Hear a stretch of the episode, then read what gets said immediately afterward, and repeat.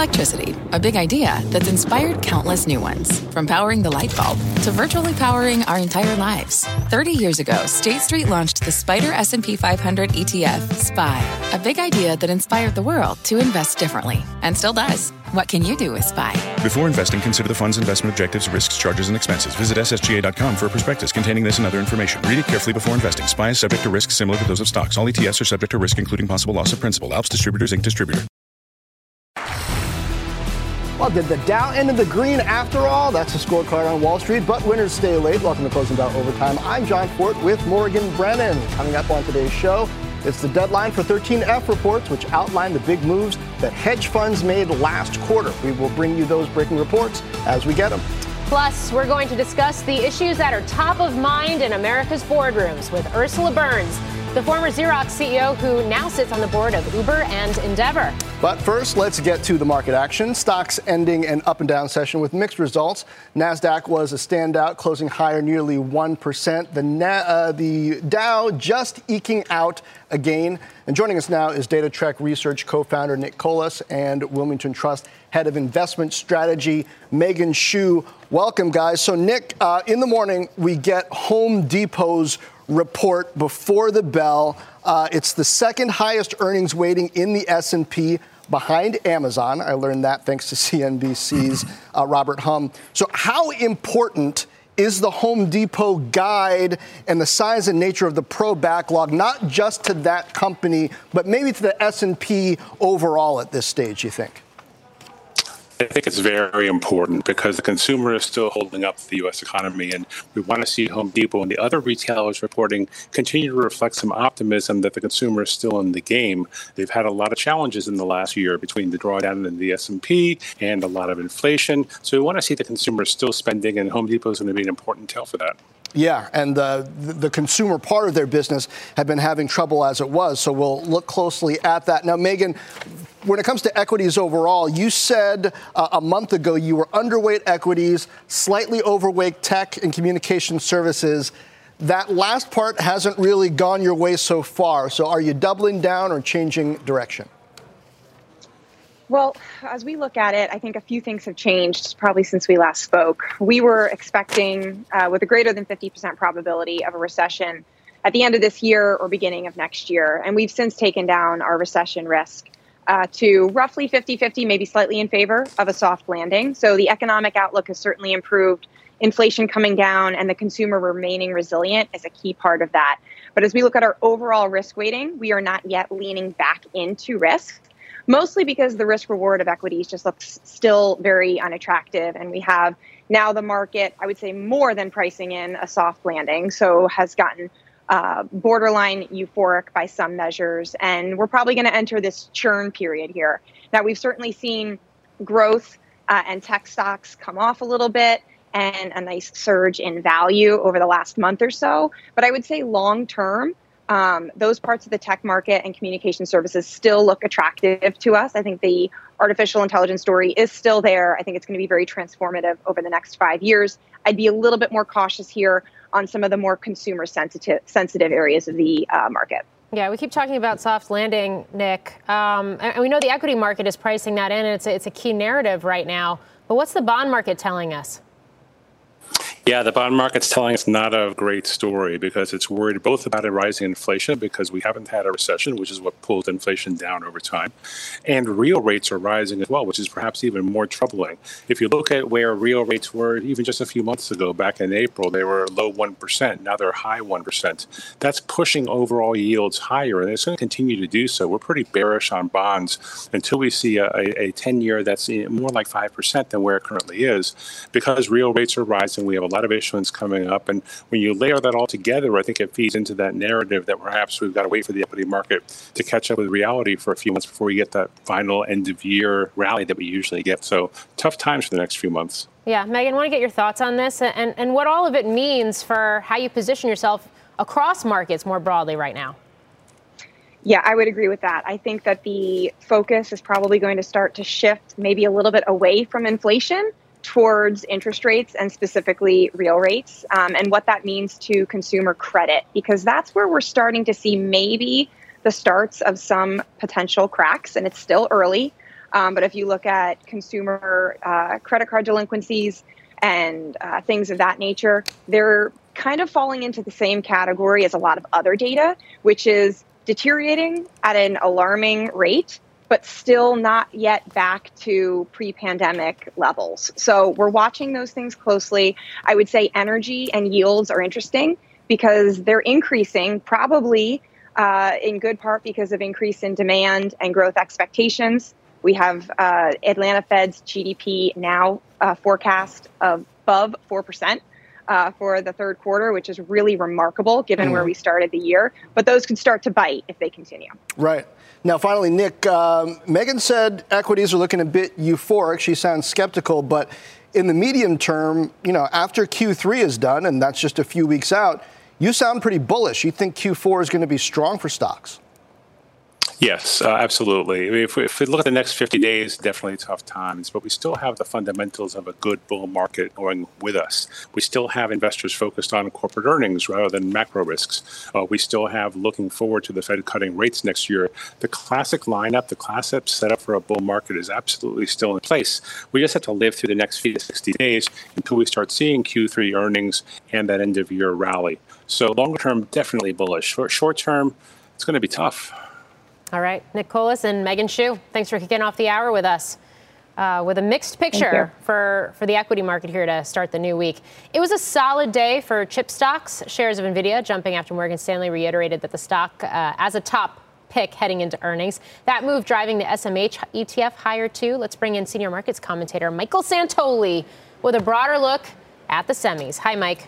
Hi, Morgan. Yeah, we actually had some concern late last week about a potential breakdown in the semiconductor group, NVIDIA also leading the way to the downside in this correction. A little bit of uh, relief here. This is a two year uh, chart, and I think maybe explains why there was some bigger picture concern because, you know, not hard to make the case that we, we essentially just went back up to the old highs and failed there. That's the 50 day moving average right there. A lot of times you'll get like a break of it and it'll, uh, you know, kind of recover before too long, as we saw right there. So I wouldn't say that today's action uh, completely turned the tide, right? Because you still have, you know, that look to it at the moment. But it showed you that the dip buying instinct, at least right now, is still pretty active. See if it works. Now, other uh, metrics that are being watched, various cross asset relationships, such as the dollar. Here is the uh, exchange traded instrument that tracks uh, dollar in US dollar index. Uh, had a pretty aggressive move recently and like so many of these things, it's again up at the top of its range.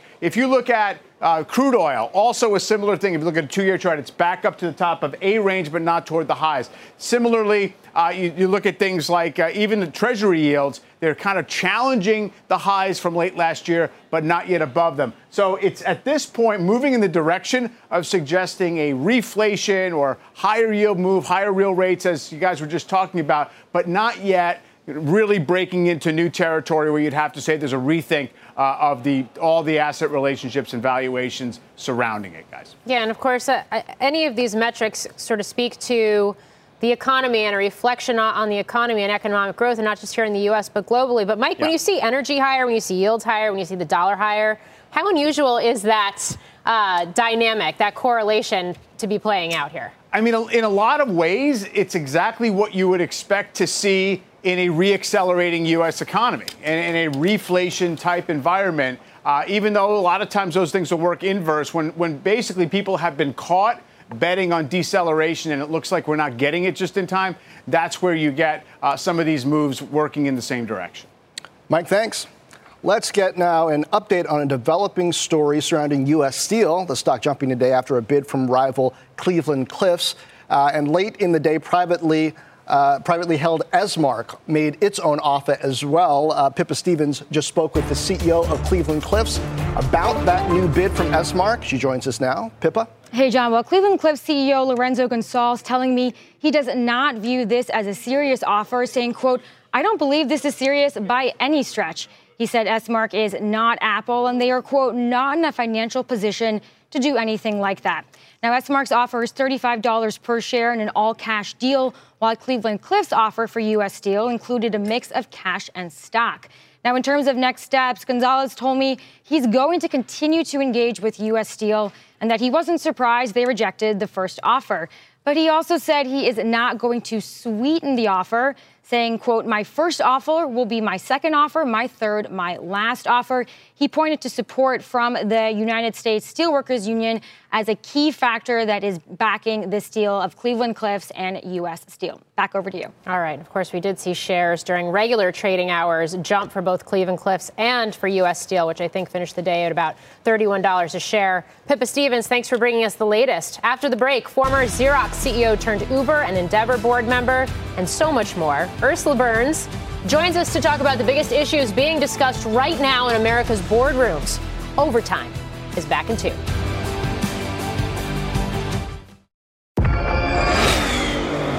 Did you hear that? That's what an estimated 500 horsepower sounds like.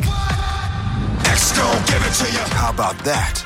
That's a premium Bang & Olufsen sound system with 18 speakers and a Biosonic sound experience. Acura wins Daytona. And that, that's our legacy.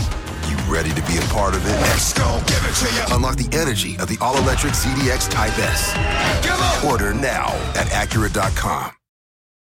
When it comes to your finances, you think you've done it all. Saving, researching, investing. Now you can take those investments to the next level with Yahoo Finance, our sponsor today.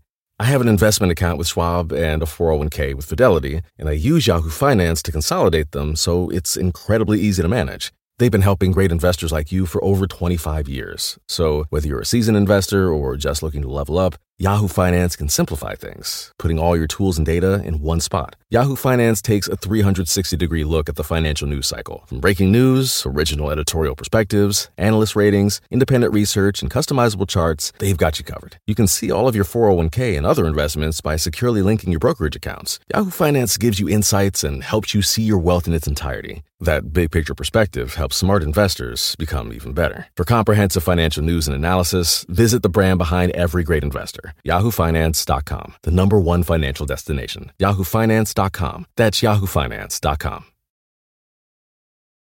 Welcome back to Overtime. Berkshire Hathaway's 13F is out. Leslie Picker has details. Leslie. Hi, John. Yes, uh, Berkshire Hathaway disclosing its 13F filing for 2Q. These are positions as of the end of June. Uh, they decreased uh, the firm decreased its stake in General Motors by about 17 million shares. That stake uh, essentially cut in half there, down about 45% during the quarter. Um, bumping up a stake in Capital One by 26% to hold roughly $1.3 billion worth as of the end of the quarter. Uh, Berkshire Hathaway also revealing a new stake in some home builders here, some smaller stakes, but still noteworthy nonetheless. DR Horton, that stake worth about $726 million at the end of the quarter. Lennar, a much smaller position for Berkshire, worth about $17 million. But uh, again, two new stakes in home builders. The firm sold out of McKesson and Marsh and McLennan. Uh, about that was about an $800 million stake last quarter, so somewhat sizable there. Uh, as I mentioned, these positions are as of the end of June. They may have changed in the six weeks since, but uh, you know, decreasing a stake in GM, increasing a stake in Capital One, and some new stakes in some home builders. That's uh, the Berkshire Hathaway 13F filing, John. Leslie, thank you. Uh, Mike Santoli, uh, Capital One had a nice run at the end of June. You wonder how much of that yeah. uh, Berkshire might have caught. Right. It was also happening when there was getting some relief about the regional banking uh, issues. A very cheap stock on paper if you believe the consumer is going to hold together. Capital One, that is. Uh, it also it seems as if Berkshire has preferred it to the pure banks that it uh, formerly uh, had owned a lot of. But to me, the home builder stakes, even though they are small uh, relative to the size of, of Berkshire, is interesting in part because Berkshire Hathaway has tremendous exposure to housing, broadly speaking, through its wholly owned subsidiaries. It owns Clayton Homes, which is a manufactured home company, Benjamin Moore, Johns Manville. It has a lot of uh, you know windows, so to speak, on this area. So clearly feeling like the fundamentals and the value was in place for those home builders right there. Yeah, I always think it's interesting when Berkshire release, releases its 13F, Mike, because, I mean, by nature, when we get these filings, they're already dated and things could have hypothetically or theoretically changed as well. But when Berkshire releases, stocks always respond, it would seem, and that's the case here with the home builders. Well, and I would say one reason for that, Morgan, is that uh, unlike hedge funds who are in and out of a lot of things, for the most part, Berkshire is buying things to own them for the foreseeable future. Uh, usually it's not just a trade, that's not purely always true. But typically, I think you can take away that there was some value spotted during the quarter, uh, and it's not simply uh, looking to flip it for a quick uh, profit. All right. Mike, thank you. We'll see you later this hour. Corporate leaders are grappling with a number of issues right now, including economic uncertainty, geopolitical risks, social issues. Our next guest has a front row seat to boardrooms across the country.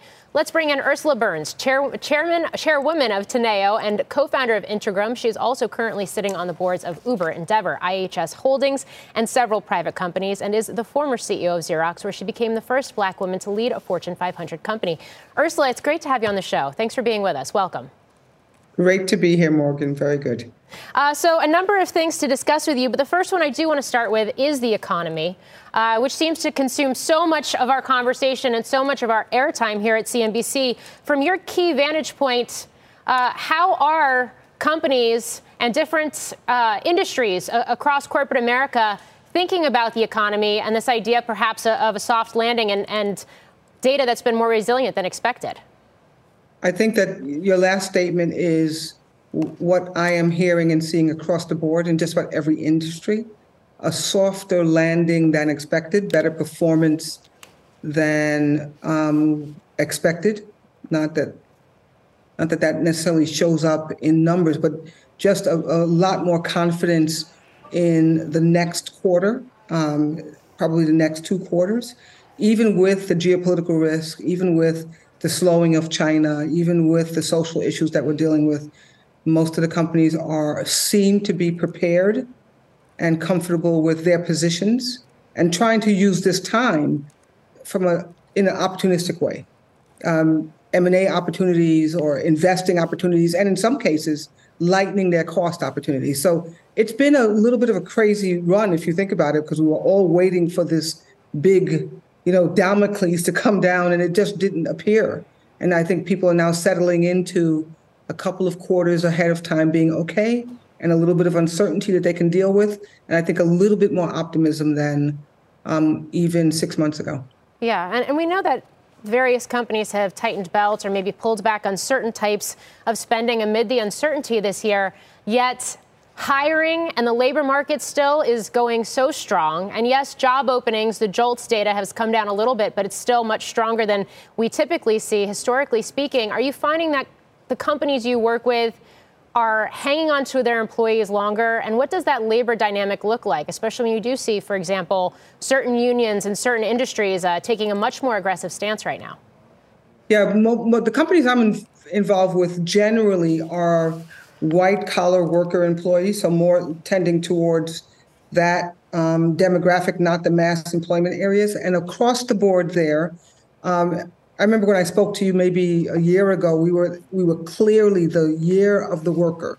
The worker um, called the shots. There was a huge amount of sensitivity to keeping people in their seats, paying up for jobs, paying up for talent. That's definitely slowed significantly. Obviously, talent, particularly tech talent, is still um, gold. It's like gold, so people hold on to it like you wouldn't believe. But I think a lot more companies, and I think I know a lot more companies are starting to roll back a lot of this um, whatever they want kind of a theory. Like anything they want, we'll do. It's let's let's figure out a way to work in this current environment. You know how many days you want to come to work. Let's start to normalize pay, not over hiring. As a matter of fact, not literally lightening their load strategically. Um, and technology is helping this a little bit more, and mm. I'm sure we'll get into that. So there's okay. a whole play, a normalization towards uh, just, a, I think now a little bit more balance. It was worker before, worker, and then the employee. Now I think it's a little bit more balanced. And smart okay. companies are using this time to settle. Ursula, uh, good to see you. It's John Fortt. So, what about diversity? In this environment. About three years ago, I think it was, you took the controversial position that businesses might need to set diversity quotas for hiring because other methods hadn't worked to diversify workforces. I think you were uh, quoted as saying, I was dead set against quotas, but now I think quotas are absolutely positively acceptable. Since the Supreme Court ruling against affirmative action in college admissions, the tide seems to be pushing against corporate policies also. So, what happens there now? I think that smart companies will continue their push towards building, assuring that they keep training, integrating diverse teams. There is no doubt every piece of fact, every fact that we have here shows that diverse teams perform better than non-diverse teams. I hate to use this as a reason to do it. I think there's a, there's a more basic reason to do it. We have the right to be there, just like the white guys have a right to be there. But I think that the, fortunately the math lines up in our favor as well. Companies that are smart are going to continue to hire broadly across a spectrum of backgrounds, ethnicities, gender, um, sexual orientation. Companies that are smart are going to continue to have diverse teams. Hmm. And people who don't, you know, I, I, you know how I feel about this.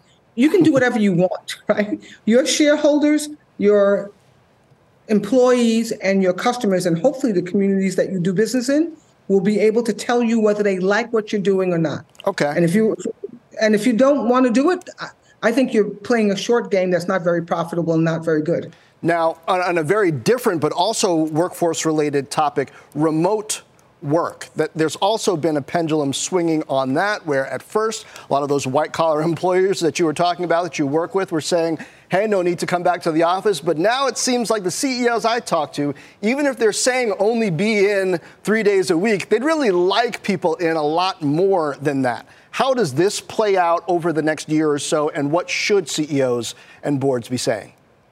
First of all, I think that we have to make clear that we to understand this is a little bit on diversity as well. Teams actually ha- ha- play an important part in solving complex problems.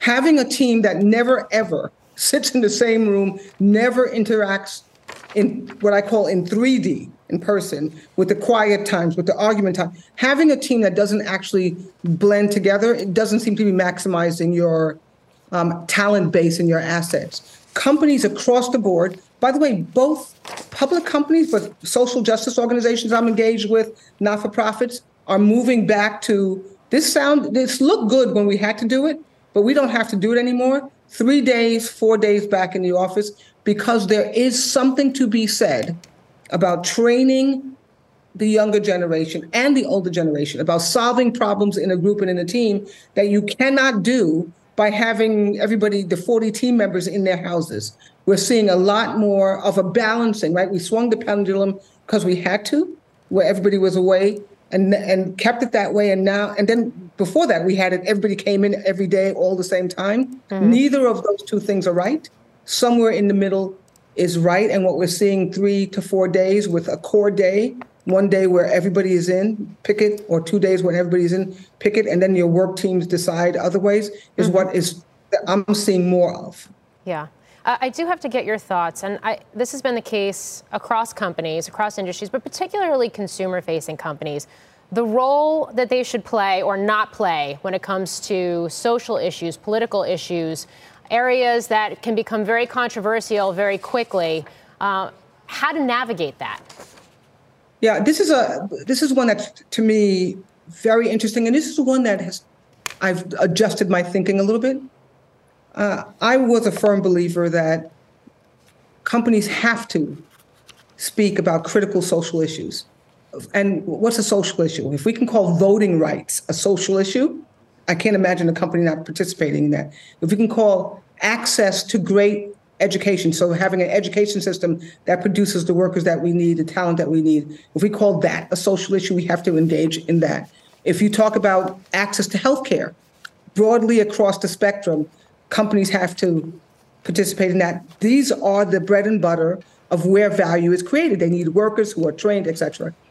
I now am, by the way, I still believe that. But I think that you can't talk about everything all the time.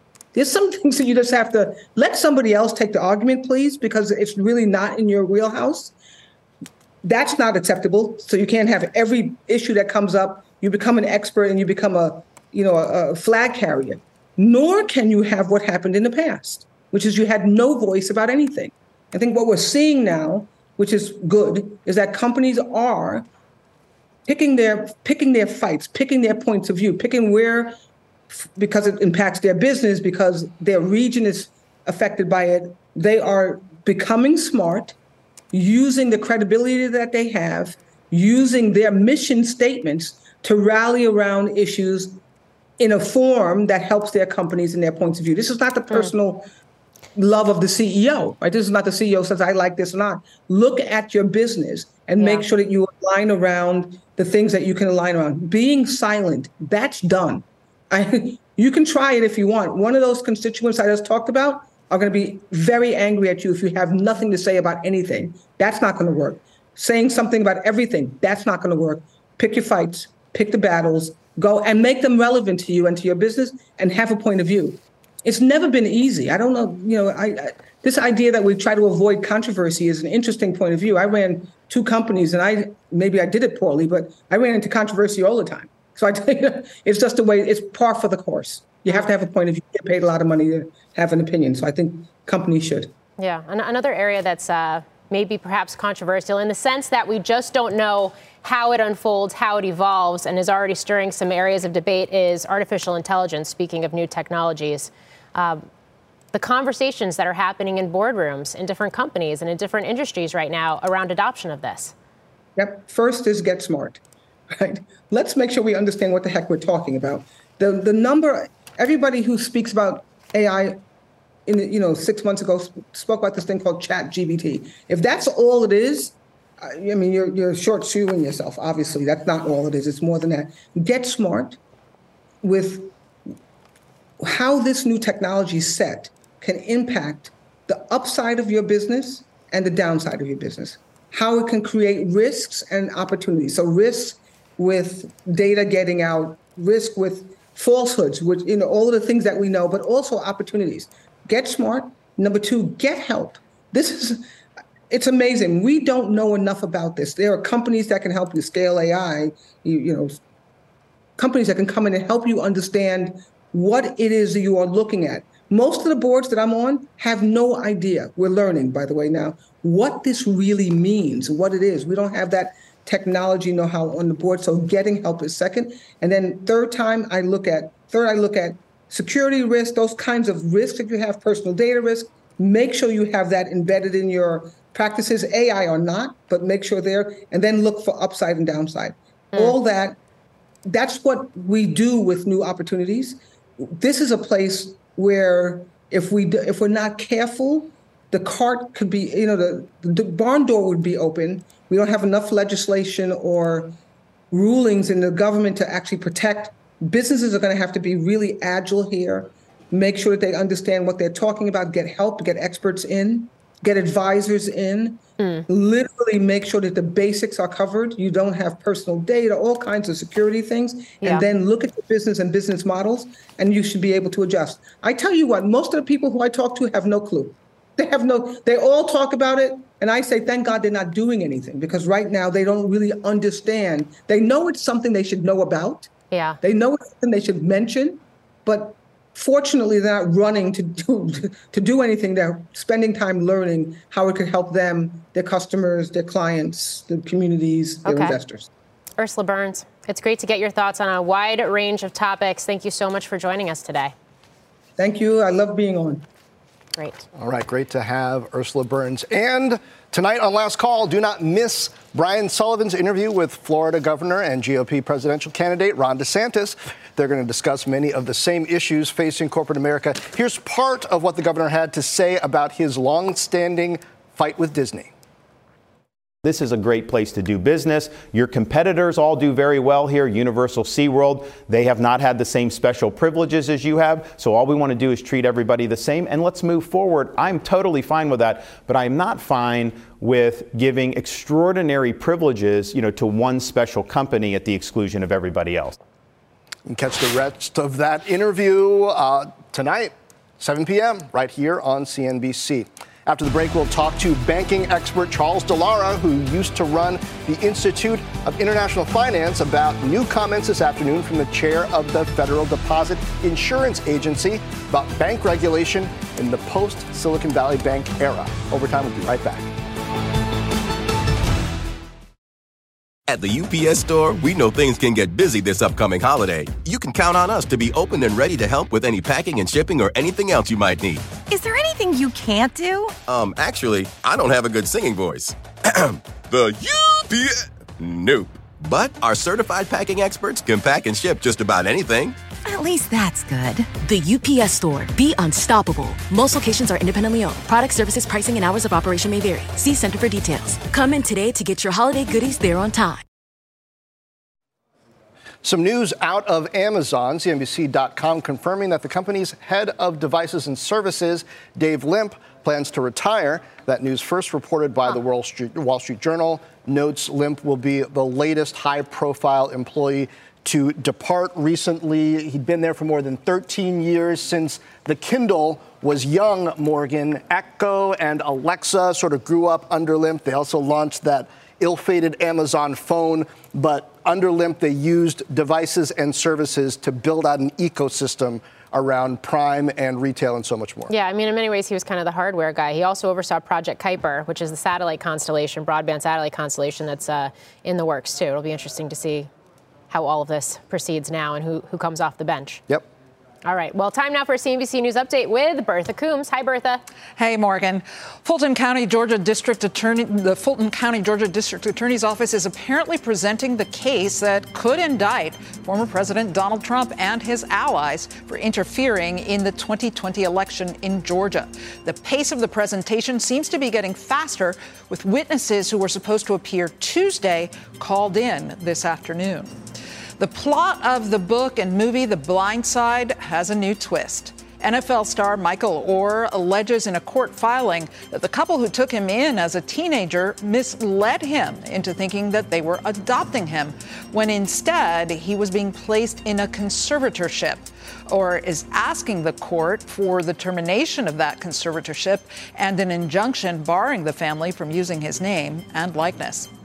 And travelers can now order food directly to their gate at some of the country's busiest airports. Airport concessionaire OTG Management is removing the iPads from airport restaurants and replacing them with mobile phone ordering services. Customers will use QR codes posted around terminals or on a website to place their order.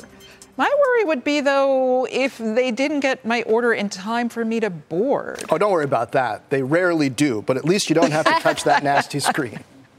Uh, I'm excited. I'm excited for this. I feel like it can only be up from here. Uh, Bertha Coombs, thank you. Up next, do regional banks need more regulation? We're going to discuss the latest comments from the chair of the FDIC when we're joined by banking expert Charles Dallara. We'll be right back.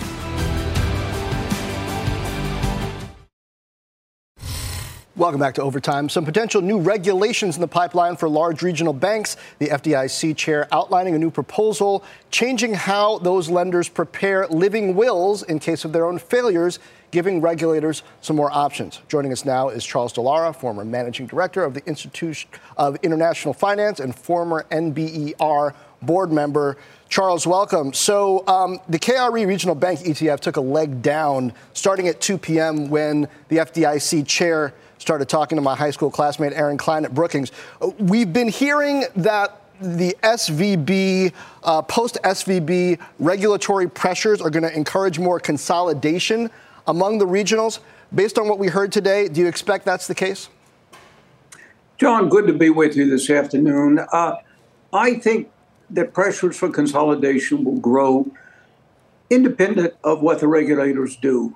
Um, I think the real issues and I've read Marty's speech, and I appreciate that many of the issues here are very difficult to resolve because regulators and bankers have been trying to build resolution plans now for well over a decade, but it still looks like we're far away from practical hands on resolution plans that can really resolve banks, even medium sized banks such as SVB, without having to resort to systemic risk designation. Hmm. Uh, consolidation may well be in the offing, but I think there's some things missing from the game plan that was outlined today. Okay. Perhaps we touch upon that. Well, b- before we get into that, tell me what do you think is the impact on regional bank equities because we saw um, the, the regionals get a pop after the PacWest news, uh, you know, several days ago, a couple weeks ago, but they've been sliding a bit since.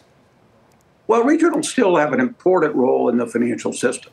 And I think many of them are very well managed. And I think those that are continuing to generate solid profits during this period of rising interest rates can still can still perform well. Um, I think the real problem is not so much uh, the downward pressure through regulatory moves. Uh, there will be consolidation over time. There's no doubt about it. And some of the demands of risk management, of governance, et cetera, are very substantial now on regional banks, and they're not easy for all regional banks to, to meet those demands, John. Charles, it's Morgan. It's good to see you. Basic question here Do these proposed regulations actually make the banking sector safer and healthier? Uh, good afternoon, Morgan. You go right to the heart of it, don't you? Um, I'm not sure. I have to be honest, I'm not sure they do. What disappoints me is that when I step back and look at the three regional bank failures in the U.S. that took place this spring, I see major issues in three areas risk management failures, management and board governance failures, and supervisory failures. And I really have not seen much coming out of the Fed or the FDIC that addresses those issues. It's interesting to hear about new capital requirements, but to be honest, Morgan, I think that capital requirements too often are the supposed answer when they really not may, may not be the correct answer. Um, it's interesting to hear about requirements on holdings of long-term debt, but that's an expensive proposition. Uh, we do have a problem in the regional bank system over insured and uninsured depositors. But it seems to me that a lot of those problems can be addressed through vastly strengthened risk management procedures and accountability of management and boards of directors. You know, I served on a board for eight years or so and just stepped off a Canadian Bank Board last year. And I know the intensity with which boards have to manage risk, including the risk management committees. How a bank like Silicon Valley could have 18 risk management committee meetings without a risk off, without a chief risk officer is beyond me. And how the management and board of directors could fail to be held accountable is also a bit beyond me. And then there's the final issue of supervision. Uh, the Federal Reserve identified risk mm-hmm. management weaknesses in Silicon Valley Bank in 2019, Morgan. And I'm still waiting to see a detailed, granular game plan for strengthening risk management, for strengthening supervision at regional banks. That's such a key point. And there's perhaps no one more experienced and more renowned when it comes to navigating the turbulence of the banking sector during a tough financial times. So we appreciate your thoughts today, Charles Dallara. Good to be with you and John. Thank you, Morgan. Up next, Mike Santoli is back with a look at the recent jump in prices at the pump and why the economy could be primed to handle higher fuel costs. Welcome back to Overtime. Michael Santoli is back with a look at the recent pop in gas prices. Mike? Yeah, John, we were just talking about all those things that look like they're migrating up to the top end of the range. This is wholesale gasoline prices, uh, as you can see, on a really good run right there and, and getting up to that sort of ceiling level. It gets you back to above where you were before the Ukraine war uh, spike. So clearly a little bit of a pressure point in the economy also shows us some reacceleration perhaps in growth happening or anticipated as inventories come down. But take a look at this longer term chart of total miles driven in the U.S. This is a monthly chart. It's seasonally adjusted. And it shows you, obviously, we had the big crash during COVID, but even now, it's recovered only back to levels that were first seen in late 2016, early 2017. So you put that together with the fact that we also have about 10% better fuel mileage in terms of total cars on the road, uh, and incomes are up a lot. And what you basically have is gasoline does not pinch the budgets in aggregate of the U.S. economy nearly as much as it did a while ago. So the same price per gallon today is not uh, as impactful as it might have been uh, years past. Okay, that's interesting. That's very contrarian. Mike Santoli, as always, with a smart chart. Up next, former Walmart U.S. CEO Bill Simon and former Target Vice Chairman Jerry Storch on what to expect from the barrage of retail earnings this week. Stay with us. After the break, two former bigwigs from rival retailers Walmart's Bill Simon and Target's Jerry Storch. Going to tell you the key items to look out for when the big box retailers report earnings this week. Oh, and by the way, retail sales. A lot of reads on the consumer. Stay with us.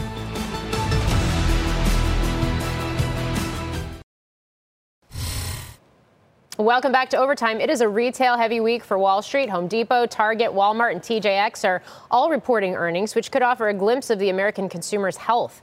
Those reports come after consumer sentiment ticked lower on Friday and ahead of retail sales data tomorrow morning. Joining us now are Bill Simon. He is the former CEO of Walmart's U.S. division, and Gerald Storch, the former vice chairman of Target and former CEO of Toys R Us.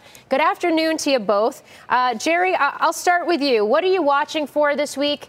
Even as we've seen some signs that consumers are still continuing to spend, but racking up credit card debt to do it. Well, overall, the consumer is definitely still stressed. And sales for merchandise, for things, have slowed consistently since peaking last summer. So all the growth is in services, which, again, by nature of it, retailers don't by and large sell services. So you're not going to see it in their results. So I would expect to see a continued struggle on some of these retailers. Walmart is executing very well. I think their numbers are going to be fine. Target is still struggling. Their execution is off, and they're still trying to find their strategic footing as well. Home Depot is a star, but they're comping incredible, spectacular performance during the pandemic, and it's kind of hard to beat numbers that are that high. Yeah. Bill, want to get your thoughts on this, especially when I think about uh, your former employer, Walmart, where grocery is a big part of uh, the tickets. And we know grocery prices and food inflation have continued to tick higher and, and, consumed more of consumers' wallets, which is part of the reason Walmart has been doing better than Target, which tends to be more discretionary. Oh yeah, you, you hit the nail on the head, and Jerry was right on. I think Walmart will, will end up doing well, but it's based on you know their food business, which is over half of their business, and still inflating at pretty substantial numbers. And and that's really the difference in performance between between uh, Walmart and Target right now. I think that the broad lines, the general merchandise side of the businesses are probably operating pretty comparably. But uh, food and food inflation is something I'll be looking for. Uh, it takes a little while for that to cycle through, and uh, that should be in, in, the forefront, something that mm. I think we're paying attention to. Hey, Jerry, my, my, two big concerns or questions is uh, contractor project pipelines and, and, you know, from Home Depot tomorrow morning, are, are those smaller projects still good enough for a good guide and a good quarter? And is the credit stretched consumer still treasure hunting at TJ Maxx, or is the story going to be all groceries at Walmart? What do you think? Look, I'm a big fan of TJ Maxx. It'd be one of my top picks. It has been for a long, long time. And why? Because they represent value. And that's where the consumer is going. That company's worth almost $90 billion. Think about it. You know, companies like Macy's or Nordstrom or Dillard's, the, the Kohl's, the department stores, they're all single digit billions of dollar valuation. Whereas TJ Maxx is 90 billion. It's like the the the you know the the, the parasite devoured the host. This was all about how they beat department store prices. They're the whole market now. When you really take a look, so they're they're doing fine, and this environment's built for them.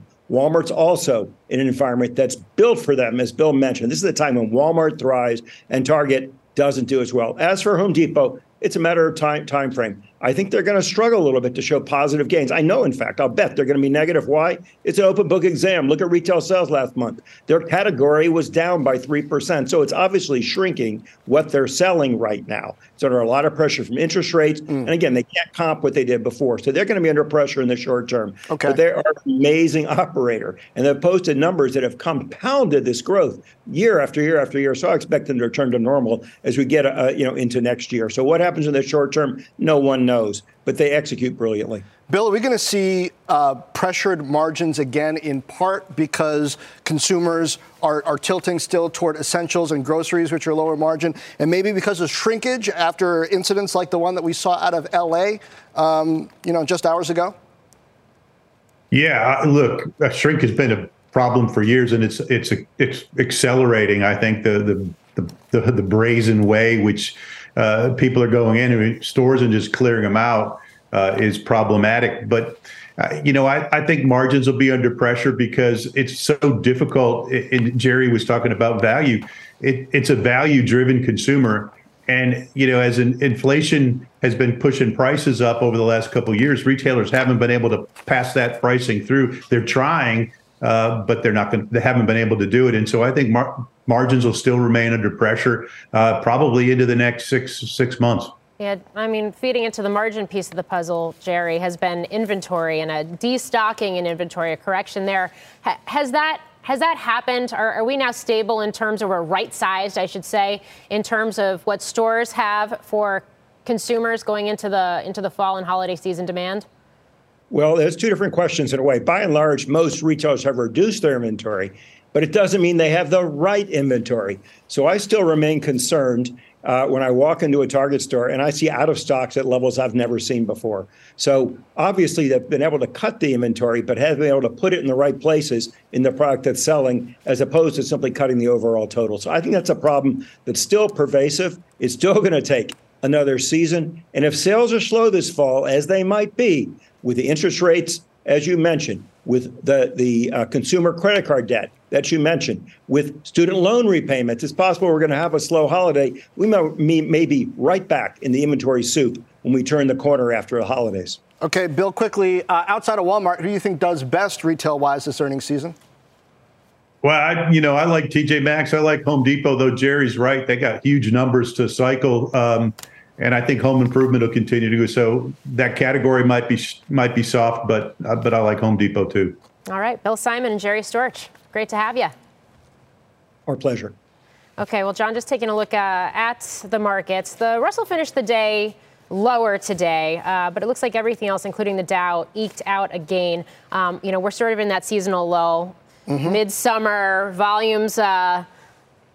But sucking out of the market here, and then the expectation that September could be weak, which is what we typically see. Still stuff going on. We're talking about uh, Home Depot. Uh, also, this difference between, say, TJX, which isn't just TJ Maxx, also has home goods, which hasn't been performing as well, right? Because mm-hmm. people aren't moving, they're buying the, the home goods. So, how does that balance out? What do we hear from Home Depot? Maybe about appliances. That'll be important. Also, we got Jack Henry, which does software for regional banks, and Agilent, the original HP, tomorrow. Yeah, and retail sales, and then, of course, Fed minutes, which will be key on Wednesday as well. So, to your point, we still have a lot going on. That's going to do it for us here at Overtime, though. Fast Money starts now. Did you hear that? That's what an estimated 500 horsepower sounds like. Next, give it to you. How about that?